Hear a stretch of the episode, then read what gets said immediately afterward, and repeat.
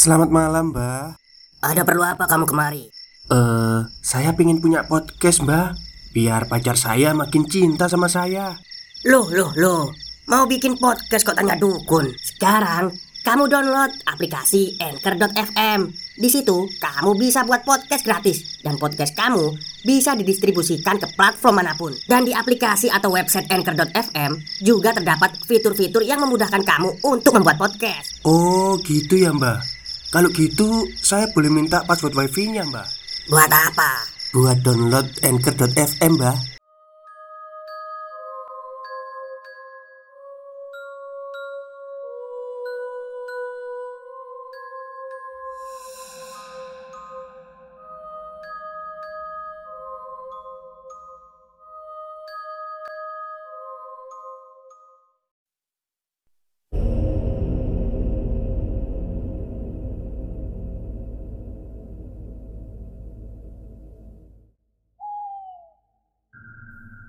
Assalamualaikum warahmatullahi wabarakatuh. Halo semuanya, jumpa lagi dengan saya Chow Sing Sing Kurator dari podcast Horror Night Story.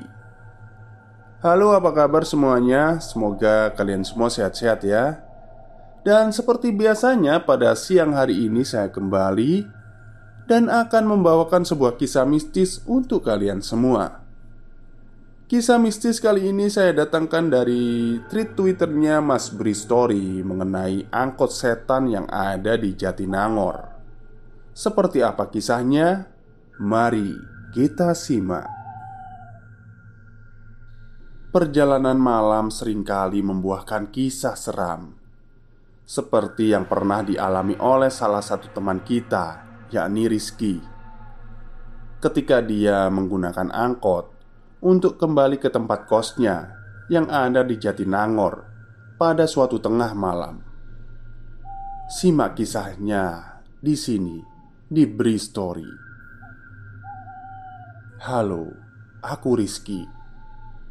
Mahasiswa angkatan 2005 Salah satu kampus di Jatinangor, Jawa Barat Yang akan aku ceritakan kali ini adalah peristiwa yang aku alami sendiri pada tahun 2006. Begini ceritanya. Seperti mahasiswa lain yang berasal dari luar daerah di mana letak kampus berada. Aku yang berasal dari Sukabumi harus ngekos juga. Tempat kosku nggak terlalu jauh dari kampus, masih bisa dijangkau dengan jalan kaki untuk pulang pergi kuliah. Dan sama juga dengan sebagian besar anak kos lainnya. Aku juga mengandalkan transportasi umum kalau harus ke tujuan agak jauh. Salah satunya angkot. Ngomong-ngomong soal angkot, boleh dibilang aku sangat jarang menggunakannya karena tempat kos berada di tengah-tengah. Jadi, kalau mau ke mana-mana masih bisa dijangkau dengan berjalan kaki. Terus, kalau mau ke tempat tujuan jauh naik apa? Nah, kalau melihat letak di mana Jatinangor berada, yaitu di antara kota Bandung dan Sumedang, aku dan teman-teman, kalau memang ingin bepergian cari hiburan ke kota besar, akan lebih memilih ke Bandung. Untuk menuju Bandung, kami akan menggunakan bis Damri sebagai alat transportasi karena kalau naik angkot entah kapan akan sampai. Abadi macetnya. Ya begitu. Aku jarang naik angkot kalau nggak terpaksa. 15 tahun yang lalu Jatinangor masih terbilang sepi. Angkot masih belum banyak sekarang Belum banyak jumlahnya. Angkot juga masih sedikit penumpangnya. Jarang sekali aku melihat angkot yang penuh dengan penumpang Kenapa aku sampai memperhatikan penumpang angkot waktu itu? Ada alasannya. Jadi gini, pada semester awal aku kuliah sempat beredar cerita seram mengenai angkot. Ya, namanya cerita seram, pasti akan cepat nyebar di kalangan mahasiswa dan masyarakat sekitar. Waktu itu beredar cerita yang katanya di sekitaran Jatinangor ada angkot setan Angkot setan Ya, angkot setan. Cerita yang berawal dari katanya Ada mahasiswi Yang ditemukan pingsan di pinggir jalan pada malam hari. Usut punya usut. Sebelum pingsan dia naik angkot dari arah Cileunyi Mau menuju Jatinangor. Ternyata angkot yang dia tumpangi berisi hantu atau setan atau apalah sebutannya. Lalu mahasiswa ini ketakutan setengah mati sampai akhirnya dia jatuh pingsan. Aku sih percaya nggak percaya dengan cerita itu, tapi tetap seru aja kalau ada teman yang menceritakannya lagi. Hitung-hitung hiburan, tapi sikap skeptisku itu berkesudahan ketika akhirnya aku mengalami sendiri kejadian seram di dalam angkot. Kejadian yang masih aku ingat detail sampai hari ini. Angkot setan di Jatinangor. Waktu itu awal tahun 2006. Aku pulang mudik ke Sukabumi karena memang ada libur panjang. Cukup lama aku di rumah sebelum akhirnya aku harus kembali ke kampus Jatinangor Mungkin sama dengan mahasiswa lain. Ketika awal-awal kuliah, aku masih sangat merindukan rumah. Jadi, sangat betah kalau sudah pulang ke kampung. Berat rasanya untuk kembali ke kampus lagi. Waktu itu juga sama, malah sekali rasanya untuk balik ke Jatinangor. Makanya, aku memutuskan untuk berangkat sore saja Gak apa kalau harus sampai tengah malam Tapi ya walaupun begitu Aku tetap harus berangkat. Harus kuliah. Aku ingat sekali Kalau hari itu hari Jumat Aku ada jadwal kuliah awal. Makanya aku memutuskan untuk berangkat dari Sukabumi hari Kamis sore. Singkatnya jam 3 sore aku sudah ada di terminal. Biasanya aku naik bis jurusan Sumedang. Tapi entah kenapa hari itu aku sama sekali nggak melihat penampakannya. Gak ada bis ke arah Sumedang. Sampai menjelang jam 5 Aku masih belum juga melihat bis yang aku tunggu-tunggu itu. Ah, daripada sampainya tengah malam Mending naik bis ke Garut aja lah. Begitu pikirku dalam hati. Ya sudah, karena sudah jam 5 lewat Akhirnya aku naik bis ke arah Garut. Nantinya aku akan turun di ujung tol Cileunyi. Dari situ aku akan naik ojek sampai ke tempat kos. Atau kalau masih ada Aku akan naik angkot. Begitulah rencananya. Kamis itu cuaca Sukabumi gerimis seharian. Mendung sudah pasti jadi kepastian. Aku berpikir hanya di Sukabumi saja yang seperti itu. Tapi ternyata enggak. Sepanjang jalan hujan tak berkesudahan. Dengan intensitas ringan sedang. Bis Garut yang sudah aku tumpangi ini enggak terlalu penuh. Mungkin karena saat itu bukan akhir pekan. Perjalanan akan memakan waktu 4-5 jam Perkiraanku paling lambat jam 11 sudah sampai. Tapi ternyata meleset. Jam setengah 11 aku masih di Ciranjang. Jangankan Jatinangor. Bandung pun masih jauh. Itu terjadi karena sebelumnya ada kecelakaan yang menyebabkan kemacetan panjang. Untunglah Selepas itu, perjalanan perlahan mulai lancar, walau masih agak tersendat.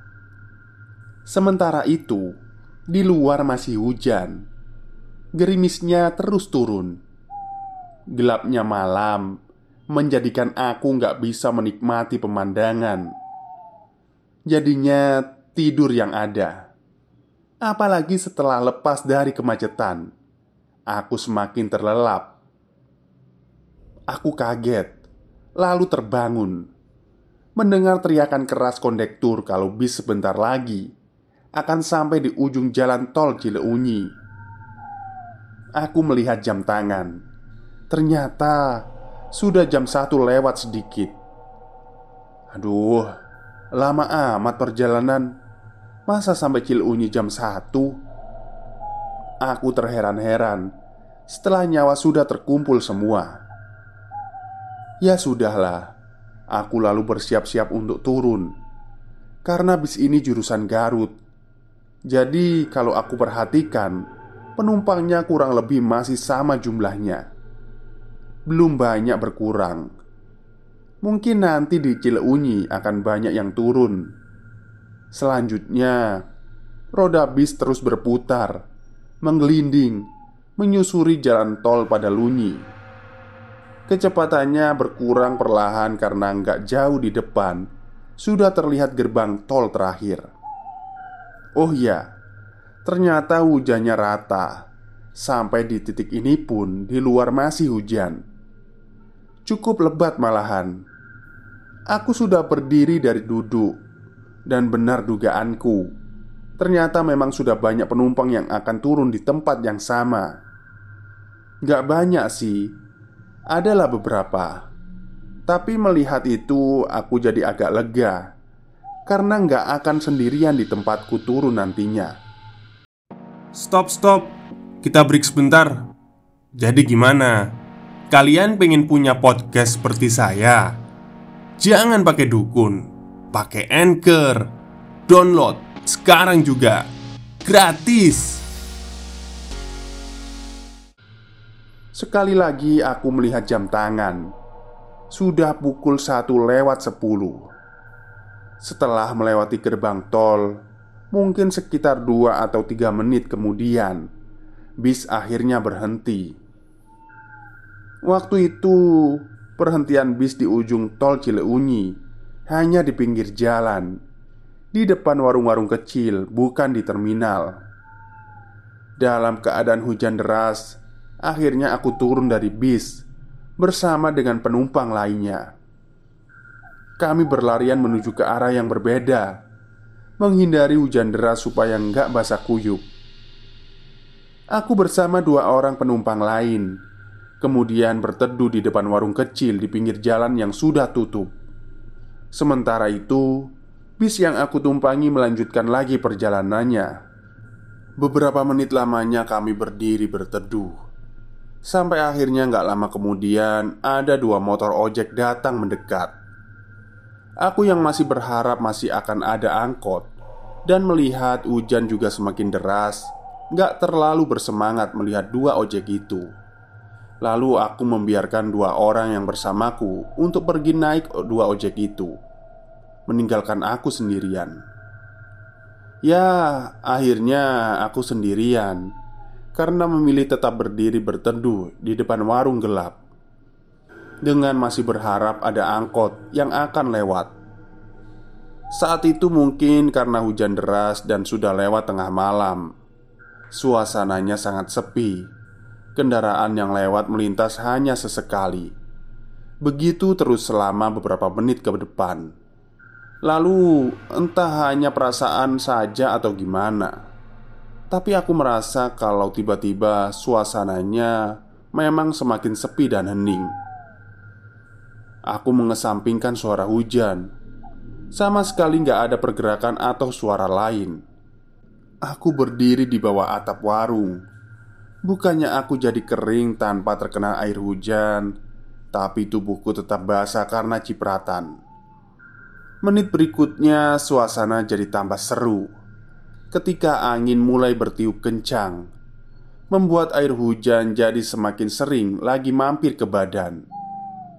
Ah, aku jadi menyesal. Kenapa tadi nggak naik ojek saja? Malah memilih harus tabah menunggu angkot.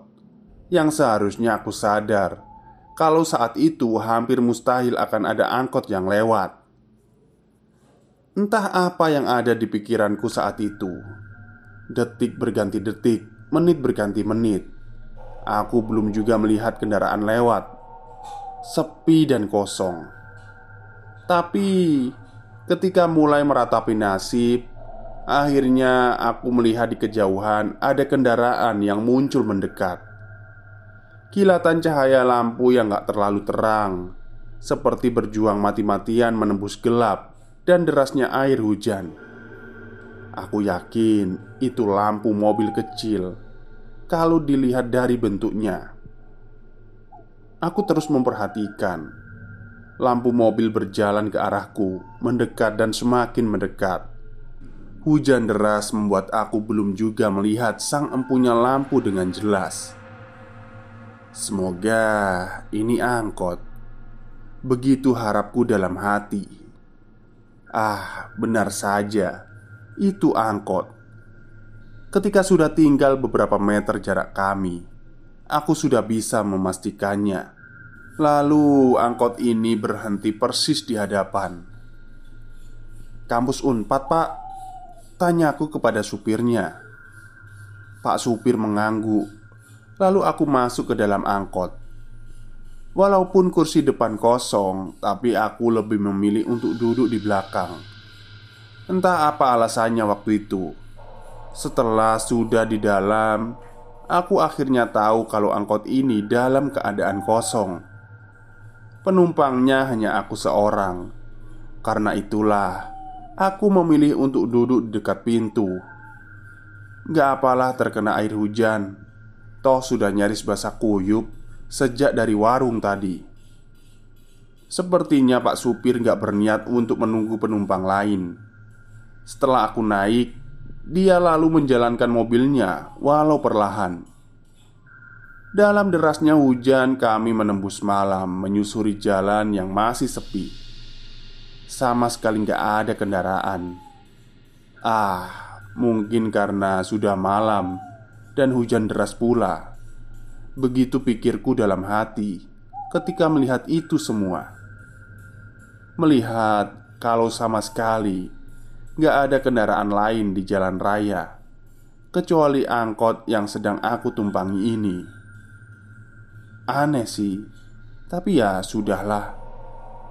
Lalu ada satu keanehan lagi. Aku merasakan kalau angkot berjalan sangat pelan. Tapi itu terjadi mungkin karena angkot dalam keadaan kosong Jadi pak supir berjalan pelan Supaya dapat penumpang nanti di depan.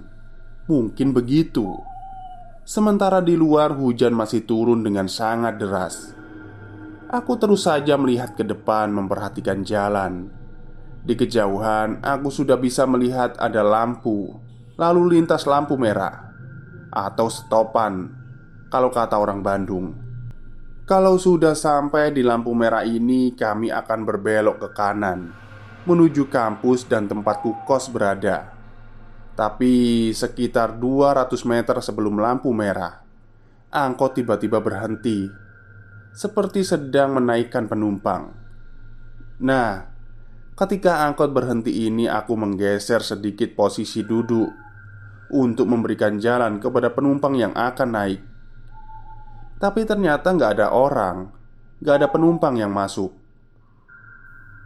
Nggak ada yang naik pak Nggak ada orang Begitu aku bilang ke pak supir Setelah celingak-celinguk memperhatikan sekitar Lalu pak supir menjawab pendek Ada. Begitu katanya.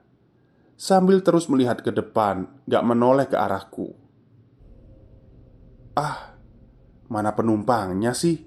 Orang gak ada juga. Sunggutku dalam hati. Setelah berhenti sebentar Angkot kemudian berjalan lagi Berjalan pelan Aku yang masih kebingungan kembali melihat ke depan Memperhatikan jalan. Tapi belum juga sampai lampu merah Tiba-tiba angkot berhenti lagi. Sama seperti sebelumnya Angkot seperti sedang mau menaikkan penumpang. Padahal nggak ada orang sama sekali Sepi. Sekali lagi aku bilang ke pak supir Nggak ada orang pak, kosong.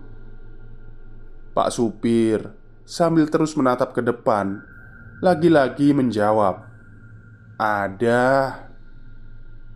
Aku semakin bingung Mana penumpangnya sih? Sama Lalu angkot kembali berjalan. Bedanya kali ini jalannya lebih cepat Nggak pelan seperti sebelumnya. Karena angkot sudah berjalan cukup cepat Aku yang tadinya duduk sangat dekat dengan pintu dan menghadap ke depan jadi bergeser sedikit ke dalam, membuat aku jadi menghadap ke samping, bukan ke depan lagi. Paham ya maksudnya? Nah, ketika menghadap ke samping inilah aku akhirnya bisa melihat sesuatu yang mungkin ini jadi jawaban kenapa angkot ini tadi berhenti dua kali secara misterius. Aku kaget tak terkira Merinding sejadi-jadinya. Karena ternyata Sudah ada dua penumpang di dalam. Mereka duduk di belakang berhadapan Keduanya laki-laki. Kapan mereka masuk? Aku yang duduk di samping pintu sejak tadi nggak melihat mereka masuk. Sementara itu Angkot berjalan sangat cepat. Aku yang mulai semakin ketakutan Sudah nggak tahan lagi Dan memperhatikan jalan. Dua lelaki ini terus menundukkan wajah Sementara aku memandang mereka sesekali. Kiri pak, kiri Begitu aku bilang ke pak supir. Akhirnya aku memberanikan diri untuk minta angkot berhenti. Aku semakin ketakutan. Setelah bilang begitu, kemudian lagi-lagi aku menoleh ke belakang. Betapa kagetnya aku, ternyata mereka sudah bergeser mendekat ke aku. Yang satu duduk di hadapanku, yang satunya lagi duduk persis di sebelahku. Saat inilah aku dapat melihat wajah mereka dengan jelas, sangat menyeramkan. Kedua wajahnya pucat berlumuran darah seperti baru saja mati karena kecelakaan. Tercium juga bau amis anyir yang sangat tidak sedap. Aku semakin panik, lalu refleks, menggebrak langit-langit angkot dengan keras. "Berhenti, Pak! Berhenti!" Aku berteriak begitu. Kemudian, angkot yang tadinya melaju cepat perlahan mulai mengurangi kecepatannya. Ketika angkot sudah sangat pelan berjalan, aku nekat melompat turun. Hasilnya, aku jatuh terduduk di pinggir jalan. Gak apalah, yang penting bisa berhasil keluar. Lalu aku melihat angkot menyeramkan itu terus melaju pelan sampai akhirnya hilang di telam kegelapan. Hai, balik lagi ke gue beri story. Sekian cerita pada malam hari ini. Sampai jumpa lagi di kesempatan yang lain. Tetap jaga kesehatan supaya kita bisa terus merinding bareng. Salam Bri. Oke, itulah akhir kisah dari tweet Twitter yang ditulis oleh Mas Bri Story ya Tentang angkot setan Jatinangor Ya, ternyata bukan hanya bus ya Ternyata angkot juga menyimpan apa ya, suatu cerita mistis tersendiri. Baik, mungkin itu saja pada siang hari ini cerita dari saya. Kurang lebihnya saya mohon maaf. Wassalamualaikum warahmatullahi wabarakatuh.